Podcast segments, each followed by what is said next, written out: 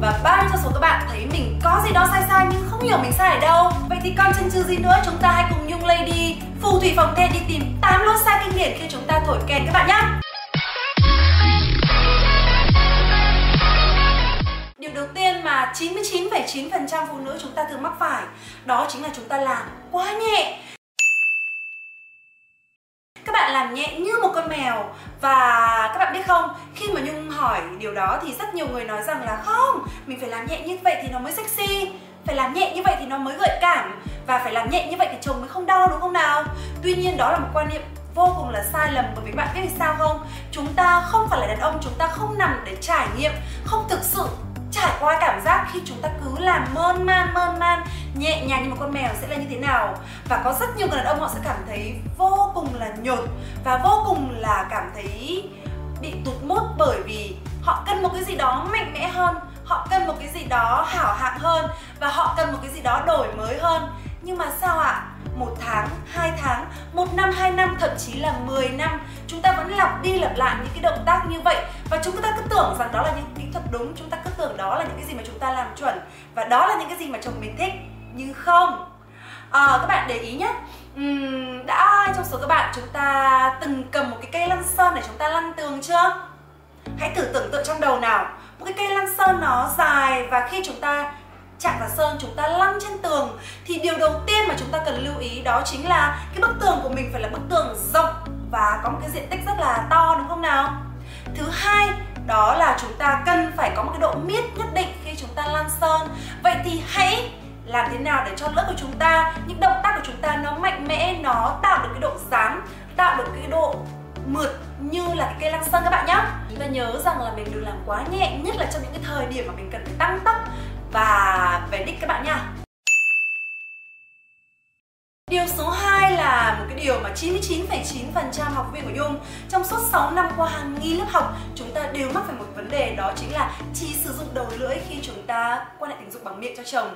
Nào, hãy thử nghĩ lại xem có đúng là lúc mà chúng ta đang làm cho chồng mình chúng ta tất cả kỹ thuật chỉ dùng đầu lưỡi đúng không nào? Các bạn có thể tưởng tượng được khi mà chúng ta sử dụng đầu lưỡi và đi các động tác về lưỡi như vậy thì chồng của chúng ta người nằm dưới hưởng thụ anh cảm nhận thấy gì không? Ừ, nếu mà chúng ta muốn biết cảm nhận của chồng ấy thì hãy ngay lập tức đưa một ngón tay lên giúp Nhung nhá. Giơ một bàn tay này ra và chúng ta di chuyển, di chuyển, di chuyển, di chuyển. Các bạn đã cảm nhận được cái cảm giác khi mà ngón tay của mình nó đi lại, đi lại, đi lại trên bàn tay của mình chưa? Ừ, cảm giác nó sẽ là nhột nhột và cái cảm giác nó chỉ có một cái gì đó nó di chuyển, nó vẽ vẽ trên cái phần diện tích mà chúng ta đang tiếp xúc đúng không nào? cái cảm giác của chồng khi mà chúng ta chỉ sử dụng đầu lưỡi nó y hệt như vậy đấy các bạn ạ và đừng có hỏi vì sao mà tại sao chồng em luôn luôn cảm thấy nhột. Rồi đừng có hỏi vì sao mà tại sao chồng em cứ không cho em làm hoặc là đẩy em ra. Vậy là chúng ta đã có câu trả lời rồi đúng không? Lỗi sai kinh điển thứ ba đó chính là chúng ta sử dụng một kỹ thuật trong khoảng thời gian quá lâu. Chúng ta chưa biết cách để phân bổ thời gian thế nào là hợp lý và như thế nào là vừa phải, đúng không ạ? nào, hãy thử tưởng tượng cho một cái lần chúng ta thổi kèn cho chồng. Ờ, có những kỹ thuật về lia, về đá về liếm để ngậm. Và mình thấy được rằng là kỹ thuật nào mình thành thục thì mình sẽ sử dụng đi sử dụng lại kỹ thuật đó. Làm cho cái người chồng của chúng ta nằm ở dưới họ sẽ cảm thấy bị nhàm chán và cảm thấy chưa có cái gì đó mới mẻ và thú vị trong cái lần mà chúng ta đi dây đó. Và để mà các bạn uh, hình dung nó cụ thể rõ ràng hơn thì chúng ta hãy tưởng tượng khi mà chúng ta nấu ăn đi. Uh, thay vì là những cái món ăn mình thay đổi thường xuyên và liên tục thì có những cái món tủ và những cái món tủ đó mình cứ lập đi lập lại, nấu qua ngày này qua ngày khác. Thời gian đầu tiên thì anh ấy có thể cảm thấy rằng là những món ăn của bạn nấu rất là ngon và khá là thú vị. Tuy nhiên thì ăn mãi ăn mãi rồi người ta cũng sẽ cảm thấy nhàm chán, thậm chí là ngến tận cổ, đúng không ạ? Và cái lý do mà vì sao chúng ta mắc phải cái lỗi sai này đó chính là chúng ta chưa có đủ kiến thức, chúng ta chưa có đủ kỹ năng và cũng chưa chưa có đủ sự uyển chuyển để có thể tạo ra được nhiều cái sự trải nghiệm cách mới mẻ và mang lại cái cảm giác đi theo một con đường mà người ta thực sự là một bạn thôi miên Điều đầu tiên cho Nhung hỏi các bạn là khi mà chúng ta nghe một bản nhạc thì cái điều gì là điều khiến bạn chúng ta cứ nhớ về bản nhạc đó mãi, cứ muốn nghe đi nghe lại? Có phải là do giai điệu bản nhạc đó lúc trầm lúc bổng và khiến cho chúng ta cảm thấy rất là sao xuyến? Cũng có thể là do những cái ca từ trong bản nhạc đó nó thực sự đi vào lòng người. Khi mà chúng ta có được những điểm nhấn như vậy, khi bản nhạc đó thực sự đi vào sâu trong trái tim của chúng ta như vậy, nhưng tin chắc chắn rằng trong tâm trí của chúng ta luôn luôn sẽ có được những cái khoảnh đất để chúng ta dành cho những cái ca từ mà đi cùng năm tháng. Chúng ta hãy thử tưởng tượng khi mà ờ, một cô gái lần đầu gặp một chàng trai, và cái điều gì khiến cô gái ấy ấn tượng với chàng trai? Có thể là sáu múi trăng hay có có thể là chàng trai đó là một chàng trai rất là ga lăng, với một nụ cười tươi rạng ngời hay là một mái tóc hot cua và vô cùng là mê ly, để mà một người phụ nữ và một người đàn ông gây ấn tượng với nhau thì chắc chắn rồi. Họ sẽ có những cái điểm mà họ hấp dẫn bởi nhau. Quay trở lại cái thời khi chúng ta còn là học sinh nhung nhớ rằng là ngày xưa khi mà nhung làm văn á, thì bao giờ chúng ta cũng sẽ phải có đoạn mở bài này, thân bài và kết luận trong phần thân bài thì chúng ta cũng sẽ có rất là nhiều ý và chúng ta sẽ triển khai từng ý với một cái đoạn diễn giải đúng không?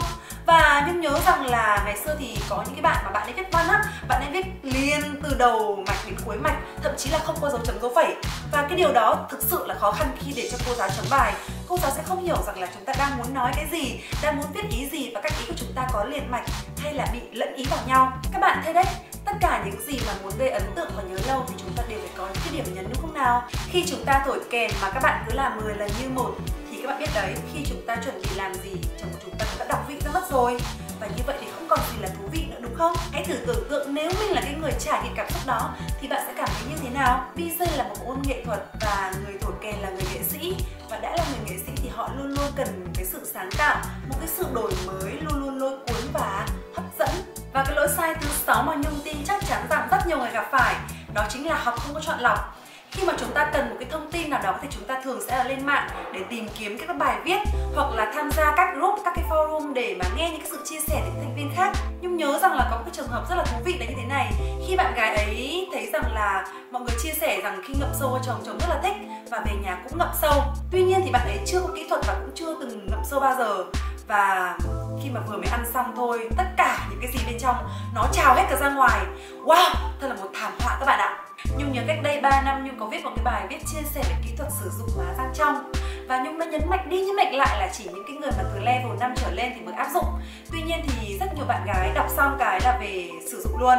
Và vô hình chung khi chúng ta làm không đúng kỹ thuật, không đúng cái góc 45 độ theo hướng dẫn và một cái đường doẹt tạo một cái sự tổn thương đau đớn khủng khiếp trên thân cậu nhỏ.